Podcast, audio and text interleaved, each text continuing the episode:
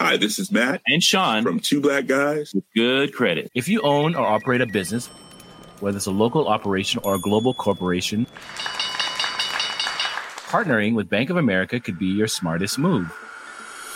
By teaming with Bank of America, you'll enjoy exclusive digital tools, award-winning insights, and business solutions so powerful, you'll make every move matter. Position your business to capitalize on opportunity in a moment's notice. Visit bankofamerica.com/bankingforbusiness to learn more. What would you like the power to do? Bank of America, N.A., copyright 2024.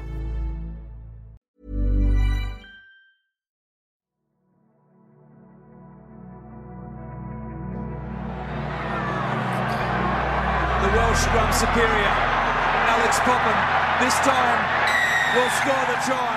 I started playing at the age of 4.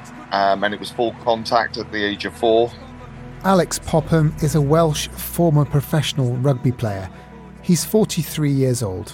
My whole year, my whole week, my whole day would revolve around rugby and a rugby ball in my hand, playing, training, if not playing in the garden. And you just wanted to practice and get better. And my game was all about tackling. So I just wanted to practice and practice and practice. I was always told from a young age, from the age of 4, if you went into a tackle at 99%, you could get injured. So you had to do everything flat out and be dominant in that tackle. But being dominant in any contact sport still means sometimes ending up on the receiving end of blows to the head. I was going through how many concussions, traumatic brain injuries I had. I thought I had 2. I can't remember them, but one was playing for Wales against South Africa. We met Mandela before the game. And I woke up in hospital, still in my kit, and was told that I had a huge traumatic brain injury, accidental, on somebody's hip, and swallowed my tongue and had a fit on the pitch. I've got no recollection of that. And then the second one I know happened because I lost my 2 front teeth and woke up in the changing room after blacking out. According to Alex, those incidents, plus decades of subconcussive hits on his head, have taken their toll on his brain. I went on a bike ride in September 2019. I've done the ride from my house over 100 times and it's a loop I always do. When I got lost, I had a blackout moment. And it was a pretty scary moment for me. I rang my wife. I said, I don't know where I am. She said, cycle back the way you came. And got home pretty shook up, pretty upset. Phoned the doctor. And that's where the testing started. Alex went on to be diagnosed with early onset dementia and probable chronic traumatic encephalopathy, or CTE. That's a degenerative brain disorder that causes memory loss, confusion, and a range of other symptoms. Alex says his dementia was caused by playing rugby, but linking any degeneration in the brain of former players to the sports they've played through their lives is tricky. Many different factors can affect brain health. Nevertheless, Alex is among hundreds of former athletes who've launched lawsuits against rugby's governing bodies. The scientific research in this field is relatively new, but it's growing rapidly. The question scientists are seeking to answer is just how problematic are contact sports for long-term brain health, and which players are most at risk. Hello and welcome to Babbage from The Economist, our weekly podcast on science and technology. I'm Alok Jha, The Economist science correspondent. There's no doubt that playing sports can be hugely beneficial to a person's health and well-being. But can they also cause long-term harm for some people's brains? We'll look at how scientists are testing the possible connections and, if there is an association, can playing sports be made any safer?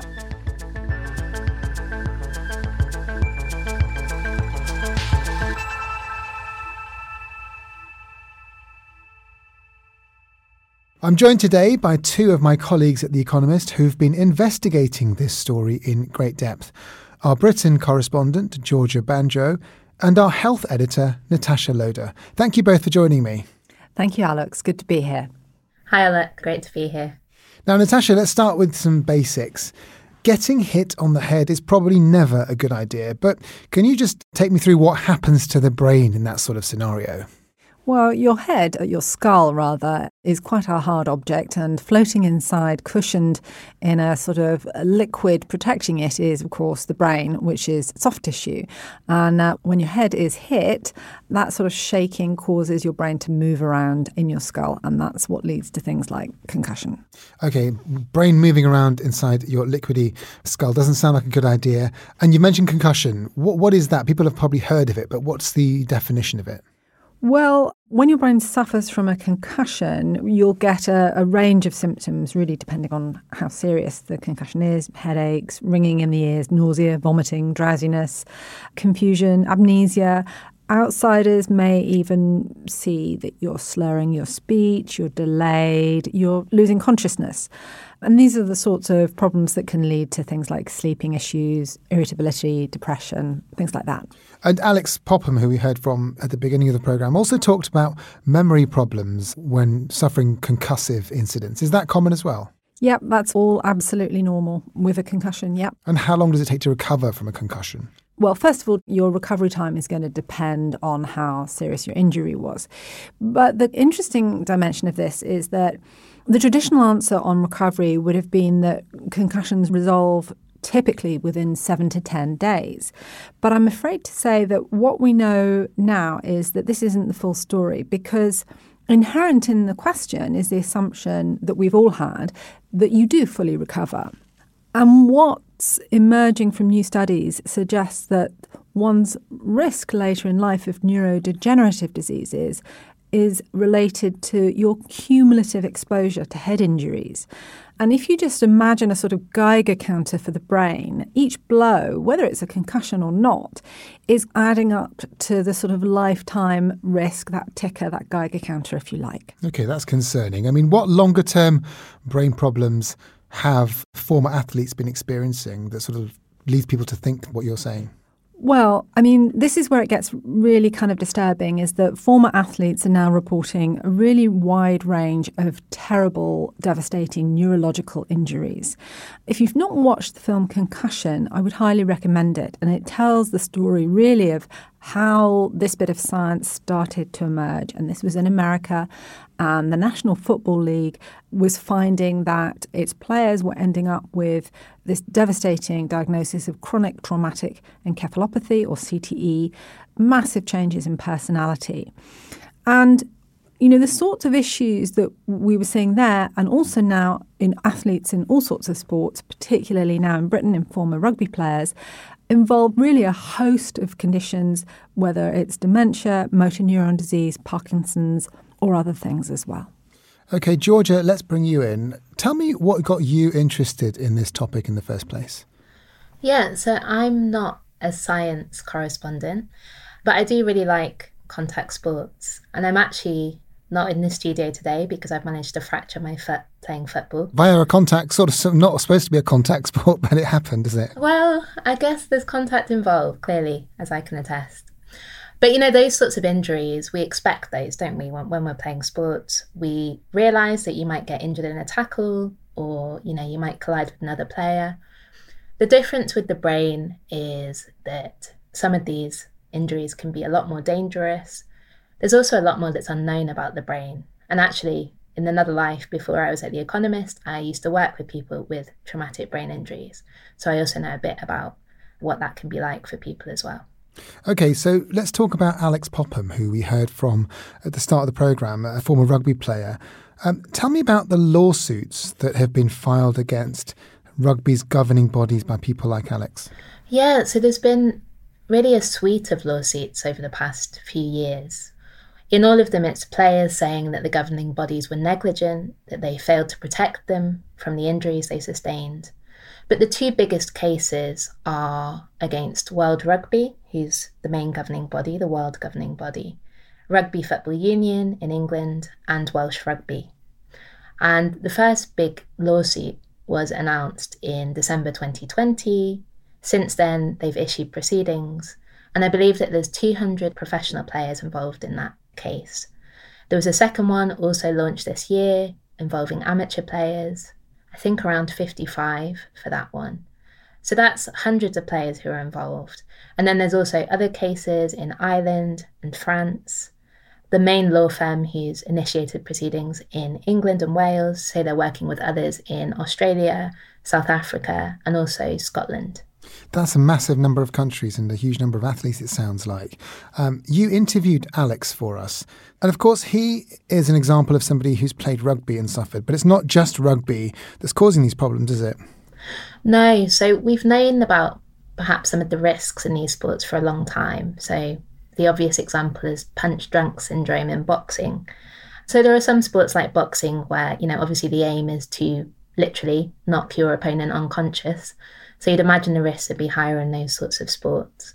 But it really is, it's across all contact sports we're seeing this. We're seeing it in ice hockey, in football, in rugby, in American football, and in martial arts as well. So it's really any sport where there's repeated knocks to the head. And is there anything different between these different sports in terms of the types of brain injuries that people are seeing? So my understanding is that the risks are higher in those sorts of sports where there are more contacts and harder contacts, but the outcome seems to be the same, right? Your brain can't distinguish between a knock to the head in boxing or a blow to the head in rugby, especially if you have these cumulative impacts. Natasha, why has proving a link between contact sports and brain injuries in the larger sense been so controversial and problematic for so many years? For a long time, I think sporting bodies have viewed the issue of head injuries as a bit of an existential risk to them. And that's made them really slow to grapple properly with the issue of head injuries. And when they have, they've also focused on concussions, right? And the assumption that you recover from it. There is an influential group called the Concussion in Sport Group, which shapes policy. And it has come in for a lot of criticism recently for having underplayed the risks of concussion and subconcussive impacts, and also for sort of lacking in transparency. And we didn't look at that specific issue, so I can't comment either way. Natasha, Georgia, thank you both for now. We'll speak to you again very shortly.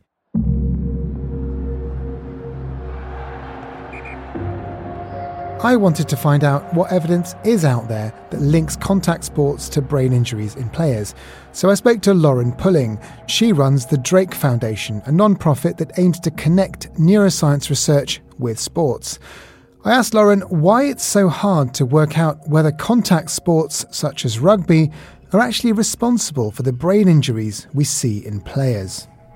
I think you really need a long-term study that follows everybody from birth to death, all the things that they do, all of the head injuries they sustain, with detailed brain scans at every point. And that sounds quite a difficult task, doesn't it? Yeah, that would be what you'd really like to do, but in reality it's not that easy. So I guess it's, what can we sort of justify doing? What can we afford to do? Where is the funding coming from? And as our knowledge increases, that also raises more questions. So then we build out more detailed studies to look at more specific questions. Just take me through what we know in terms of current evidence. So we know there is a link. The extent to which individual head injuries or collective head injuries contribute to brain disease risk is as yet unknown. So an example of this is the field study at the University of Glasgow. So they were the first to show that professional footballers are 5 times more likely to die due to Alzheimer's disease than the general population. And this was a study that looked at medical records from thousands of professional former soccer players in Scotland and compared it with even more controls from the general population. So this was a large-scale study looking at risk patterns. But what it doesn't do is look at why is that risk higher. So then we have other studies, some of ours included, that look more at the detail. So what biomarkers might be increased or decreased in relation to a head injury? How can we look for head injury? What are the rates in specific populations? How do you go about carrying out these studies? So one of our studies, the Drake Rugby Biomarker study, this was a fairly small study, so 44 current elite players, and this one used advanced MRI scans, so looking closely at the minute structure of players' brains.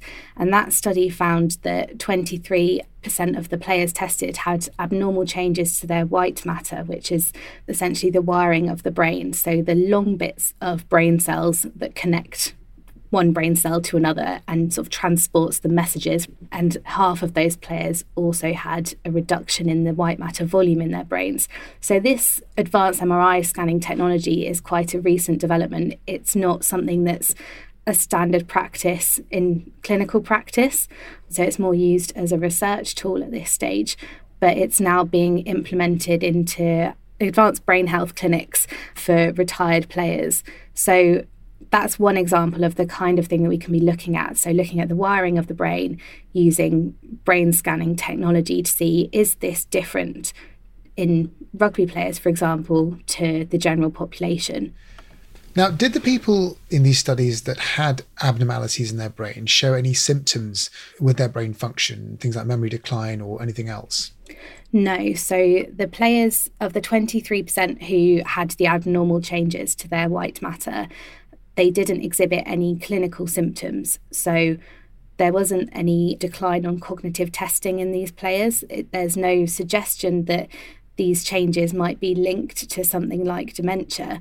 But we were concerned by the results in the backdrop of a number of players in their 40s coming forward with neurodegenerative diseases. So it's sort of one small bit of quite a big picture. Now, are there other findings besides yours that point in the same direction when it comes to trying to understand the damage that's being caused to the brain? So there's quite a number of studies happening. For example, last year, the field study published the first paper from the rugby side of the study and found that rugby players were at a higher risk of dying from a neurodegenerative disease than the general population. And by far the biggest risk was for motor neuron disease, with rugby players being, I think it was 15 times more likely to be diagnosed with motor neuron disease in the same age range as the general population. So there's quite a concern that there is a link, but what we don't know is exactly how that link comes about and what the mechanisms are in the brain when it comes to a head injury. I guess more generally, I was just thinking about things like people who head footballs. Do we know if that's something that points to damage as well? Or is it the more sort of routine shunting about you get in games like rugby? What we don't have data on is whether a significant concussion might increase your risk of later brain disease more so or less so than, for example, repeated lower level impacts like heading a ball. What we do know is that footballers have an increased risk of dementia than the general population, and that this differs depending on the position of play. So, for example, the risk is highest in defenders, which you could say is most likely due to heading, but we don't have data that actually quantifies sort of heading exposure and risk of disease. But this is something that we are working on with one of our research studies at the foundation. It must be quite difficult to track the number of times a player heads the ball or is hit in a sort of dangerous way during a game. I mean, how do you go about doing that to try to link that with the other studies you're doing? So one of our studies, actually called the heading study, is investigating this, and can we sort of group heading exposure? So although we don't have an absolute number of times that a player might have headed a ball, we're quantifying heading exposure over a career based on a player's recollection, which obviously is never going to be perfect, but it's a first step in trying to identify what exactly this link might be between heading a ball and later life cognitive function. Short of watching every player and tallying up their heading exposure, ensuring every player is wearing a sensor to track heading, and then doing a long-term study, it's quite difficult to track and really monitor the exact relationship between heading and later life brain disease risk. Is that something that you see on the horizon? We're definitely seeing a lot more research around sensors, and particularly in rugby, I know that's been a major area of investment to track exposure to impacts in rugby players. So I think we'll see that across sport a lot more in the future, because it is a great way of tracking a player's exposure And there's so much more research going into building sensitive sensors that might be in a mouth guard or in a helmet. Is there anything in place that can scan the brains of players who have a higher risk of being injured in contact sports before any problems emerge so that you can track what's happening to them? To my knowledge, I don't know of that level of screening programme. So one thing that we'd like to see is the advanced brain imaging that we used in our biomarker study to be used to provide baselines for players. But obviously this is expensive. This is fairly new technology. And while it's now available to retired pro players in advanced brain health clinics, it's not a standard clinical tool. Do you see a future where there's going to be even simpler diagnostic tests for things like concussion or other brain injuries? So I know that there is work going on into sort of pitch side concussion tests or brain injury tests. For example, could we be taking a player's saliva sample at the side of the pitch when we suspect a head injury? And then in the same time, it might take you to do a lateral flow test for COVID, for example. We can see if there's been a brain injury or not. So there is work looking for this kind of tool. But then I guess the question is, what do you do with that information? At the moment, we don't fully know the best way to treat head injuries. So, for example, the return to play time is often a subject of debate. How long should a player sit out when they've had a diagnosed concussion? We don't really know the optimum time. It continues to evolve as the science evolves. So I think this kind of pitch side tool would be a very valuable tool, but even more valuable would then be knowing what to do with that information. Okay, Lauren, thank you very much for your time. Thank you very much.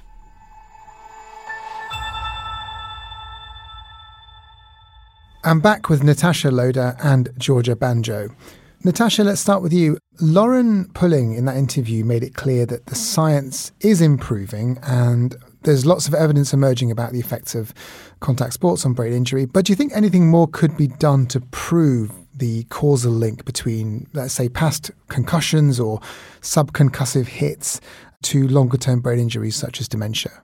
Well, besides doing work in animals, we just have to patiently collect data from players as they play and as they age. And that will mean regular brain scans, and it will mean investing in this advanced imaging technology for more players. And it will also mean work on biomarkers in blood and saliva. The issue is that it's really hard to know what's going on inside the brain. When a player dies, it's possible to diagnose chronic traumatic encephalopathy, CTE, but prior to that point, you can only have a suspected diagnosis. All the other neurodegenerative conditions also emerge over time. And so making those connections is going to be difficult. The way I kind of picture it is it's a bit like trying to understand stellar evolution by looking at different pictures of stars. And you can start piecing them together and saying, well, this star goes to that star, and you can do the same for brains, and you can also look at the molecular changes in the blood. And so if after you've had a blow to the head, there's an explosion of a particular type of protein in the blood, you can then start saying, well, look, you've had a brain injury, your axons in your brain have been damaged, and these proteins have leaked outside, and you can start to make connections. So those are the sorts of things we're just going to have to do, and we're going to have to keep doing this until we have a much better picture of what's going on. So the idea, of course, being that if you can identify biomarkers or other clues in a living person, you can start to target treatments and other therapies as well. Yeah, absolutely. Until we can figure out who has actually been badly injured and what the patient group is, we can't start treating. Georgia, what does treatment look like for former athletes at the moment? Well, as Natasha just alluded to, there's no treatment for probable CTE at the moment. That's just not something that's really being considered. There seems to be some experimental stuff, but nothing really concrete. Similarly, as we know, there's currently no cure for dementia. So treatment for athletes right now is quite tough. Obviously, if you have a concussion, you're told to rest and recover. But generally, the only way these players are trying to manage things at the moment is through things like therapy, finding ways to manage their symptoms, but ultimately in the knowledge that what they're suffering from is currently irreversible. And going to get worse. And going to get worse, exactly. Okay, thank you both very much. Coming up, we'll look at how contact sports could be made safer. First, though, I wanted to ask you both what you've been reading recently in The Economist. Natasha? Well, I am going to put in a shameless plug for a piece that Georgia wrote, actually, and she didn't put me up to this, but I really like the piece she wrote about the use of technology in the National Health Service. And this is looking at how the health system is trying to manage the flow of patients in A&E and freeing up beds and just generally making the world a better place. That sounds very interesting. Georgia, once you've picked yourself up the floor after that compliment, what have you been reading recently? Yeah, gosh. Thanks, Natasha. That's very, very kind. So I am going to plug our coverage in general on the war in Ukraine. So as we all know, it's coming up for a year since the war began. And so we've got a big special. I think it's 12 pages in our main issue. So yes, recommend that everyone goes and reads that. Yes, absolutely. Seconded. And there's a podcast as well next year in Moscow. Yes, indeed, Natasha. And the first episode of that comes out later this week. You can read or listen to all of that by taking out a subscription to The Economist. Find your best introductory deal at economist.com/podcast offer. The link is in the show notes. We'll be back in a moment.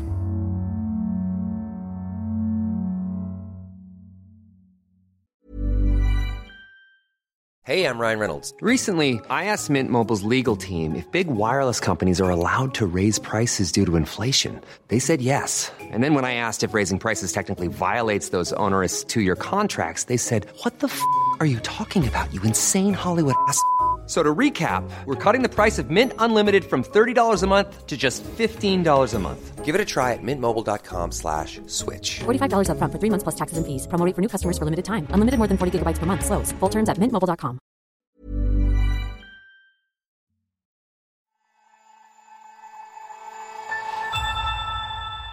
Today on Babbage, we're investigating the evidence behind whether contact sports can cause long-term brain injuries.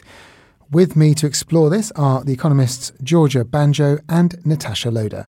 Georgia, you told us earlier about the various lawsuits that former rugby players have brought, claiming that the sport's governing bodies haven't done enough to protect players. How are they hoping to prove their case?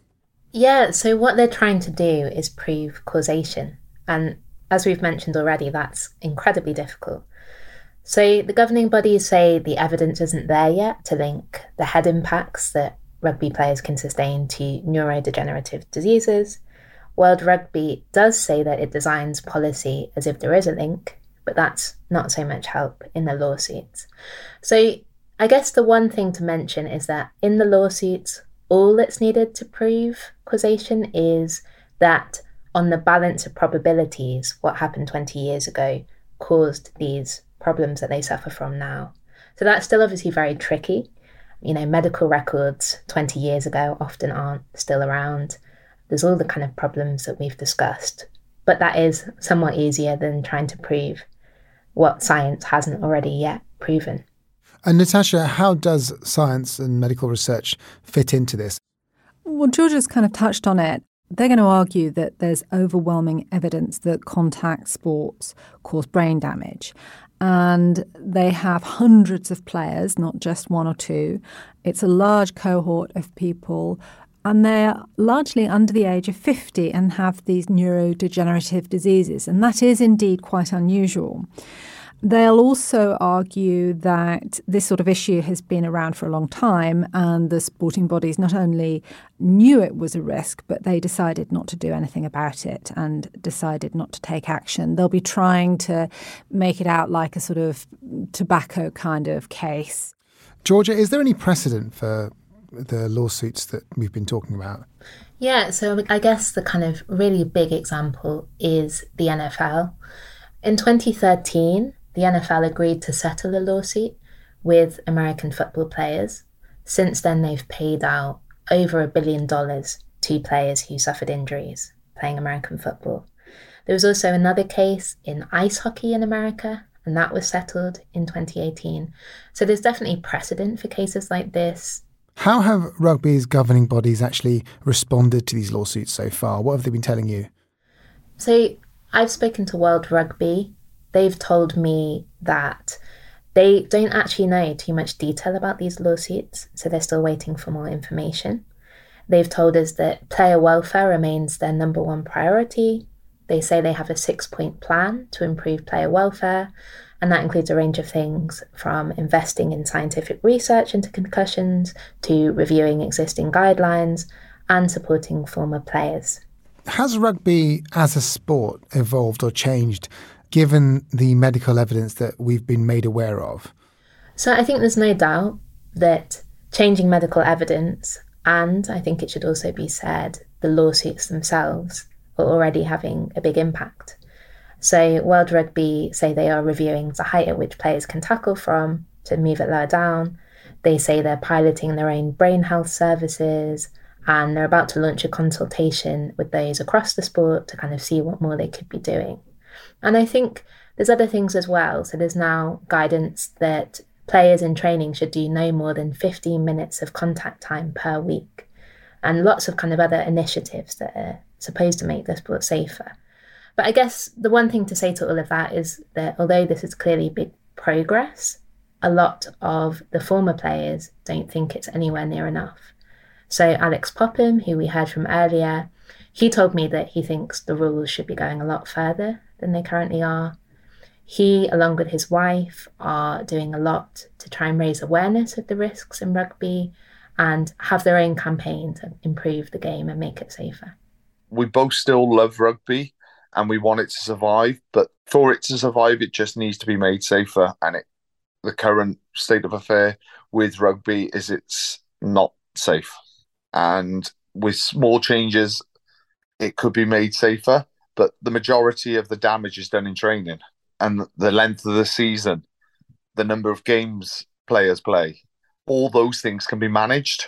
So the game could still be the physical gladiators out there. So what is it exactly that you'd want to see?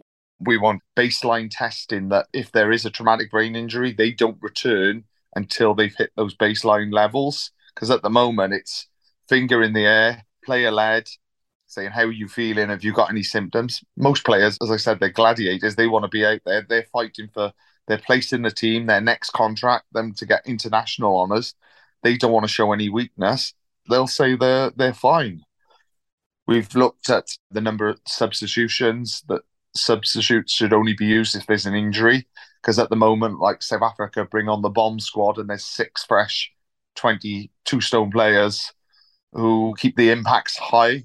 So if there was only subs through injuries, the players who started the game would have to last the 80 minutes, so they wouldn't be as big and have as much muscle because they would have to run round for 80 minutes.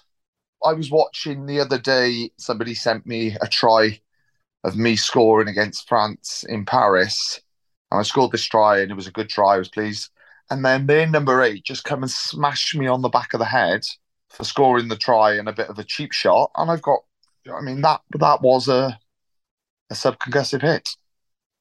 And there was no warning to him as a player. That was just part of the game. Can I ask you about the governing bodies, Alex? What are you hoping to see from these lawsuits? I think people deserve compensation for what has gone on. But if an offer comes to us to settle at a court, we will only settle if certain things are put in place to make it safer for the current and future generations. So it's not enough for you to get a settlement. You want change in the sport? Yeah, we want change, 100%, because how can I still watch rugby? And I struggle. I watch rugby through different eyes now with what I know, with not helping current players and future generations. There's been suicides. I've spoken to parents of people who've lost children after a traumatic brain injury. It happens a lot more frequently than people realise. We want care and support for the ex-player and their family, education, and then independent research that 100% of the research gets released for people to make their own minds up on. Natasha, Alex there was very clear what he wanted from the lawsuits. Coming from a medical standpoint, how do you think that rules could potentially change? Should we even be, for example, letting kids play these sports if they're as dangerous as perhaps Alex is suggesting? I think the rules of sport do need to change to accommodate what the medicine is telling us. One of the things that we heard from the Drake Foundation, which has spent a lot of money supporting concussion research, is that rugby has become more dangerous because the players are bigger, and the sport has to respond to what's going on around it to try and make it safer. With regards to children, let's be clear about one thing. Most of the work and evidence we've been talking about in the programme has actually come from work on professional players, and it's not easy to draw a straight line to youth sports. That said, it seems inconceivable to me that a head injury in a young child is a good thing to have. And so I do think that head contact needs to be eliminated where possible in children's sports. And I know that isn't what a lot of sporting bodies will want to hear, but this is what the parents are saying. They don't want their children getting head injuries. I don't understand why it's necessary for children to be put into obligatory contact sports, certainly not in primary schools. Why are they playing contact rugby? Why are they heading balls in football? Their brains are delicate and they're developing, and we have no idea what's going on. One of the counter-arguments has long been it's really important that children get healthy exercise, and the cardiovascular benefits of sports are huge and will also bring about benefits to the head. And I would argue, yeah, absolutely. There's also plenty of sports you can do without getting your brains knocked about. You can even play tag rugby. So no, I'm not. I mean, I did have one question actually for Georgia, who plays football. Do you head the ball? I don't head the ball, actually. And I've kind of decided not to, I guess, since I've started playing again. Is that because you're worried about the risks of head injury? Yeah, so I think perhaps maybe I'm a little bit more aware, given my own background of working with people with head injuries. But we're also actually, there are some games now in the amateur community side where they tell you not to head the ball. So there is some sign that that's changing as well already. Georgia, just let me bring you in on the question of whether rules in contact sports should change and whether kids should be playing them. Do you have any further thoughts after working on this piece and also talking to Alex? I think this is really fascinating because it has huge implications for the sport. I mean, I don't think what we see now, we don't see kids playing full-on contact rugby from the age of 4 like Alex was doing. That does seem to have changed. We've seen, as we've mentioned, that other things have changed as well within the sport. But even with all of that progress, I think some significant questions remain about whether particularly kids should be playing it. Just on the concussion protocols, which have been introduced in rugby and in other sports as well, like ice hockey, these are clearly a very good thing, but there are still problems with them. So even when these things are introduced, there's no guarantees that they will work as they're intended to. We hear stories about people flunking some of the normal cognitive baseline tests, so they don't appear as concussed when they're tested for it. This is common with high school athletes in America. So they're pretending, in the normal situations, they're pretending to be at a lower level so that if they do have to do the test while they are concussed, they're not going to be thrown off the team. This is what Alex was talking about. You know, the athletes want to be doing this and want to be at the best and at the highest levels. And so there is a tension. Totally. For many of them, this is, you know, the best part of their week. For many, this is your livelihood on the line. So there are huge implications for the players and also for the teams, right? You know, if your star player is concussed and you've got 5 minutes left, I mean, I'm not saying that any teams have done that, but obviously the temptation would be high to keep them on the pitch. So I think we have to kind of be honest about some of those tensions, particularly when children are concerned. We have to, I think, be as cautious as possible. But as Natasha said, there's obviously lots of brilliant benefits to taking part in these sports. Natasha, we started off this episode trying to explore how the scientific evidence is improving and how far that can go in actually linking contact sports with brain injuries so far. I mean, we've gone some way to doing that, but there seems to be a huge amount still to do to make the argument much more convincing. I just wonder where you think the big gaps are from a scientific perspective that need to be filled sooner rather than later. Well, I'm afraid it's one of those unsatisfying answers where the correspondent just says, well, we need more research, because the truth is we do need more research. We just have these huge gaps in our understanding of how brain disorders start and continue and progress, and what level of knock is going to create an injury, the contribution of genetics and things like that. So I'm afraid we're very much in the dark about some of the key questions that we need to answer. I guess, Natasha, also, this just highlights how little we actually know about the brain. Yeah, I wrote a piece earlier this year about the brain, and someone said to me that the study of the brain was like 20 years behind that of, say, our understanding of cancer. I'm not sure how accurate that is, but that gives you some impression of how little we really know at a molecular level what's going on. But in advancing our knowledge of injuries in sport, the benefits will be really broad. Brain injuries happen in all walks of life. We want to get to a position where you can have a head injury and then maybe have a saliva or blood test, maybe a genetic test. And then someone can come up to you and say, this is your personal risk of developing a neurological disorder later in life due to this injury, or this is what you need to recover best from this injury. And that's kind of where we need to go. But we're only starting to take the first baby steps towards that future. Natasha, Georgia, thank you both very much for your time. Thank you. Thanks, Alok. Our thanks also to Alex Popham and Lauren Pulling. And thank you for listening. Make sure you look out for Georgia and Natasha's article about all of this in an upcoming edition of The Economist. If you can't wait for that, you can read a recent story from our sister magazine, 1843, which was written by a former ice hockey player about how concussion affected his life in some unimaginable ways. There's a link to that piece in the show notes. Babbage is produced by Jason Hoskin, with mixing and sound design by Nico Rofast. The executive producer is Marguerite Howell. I'm Alok Jha, and in London, this is The Economist.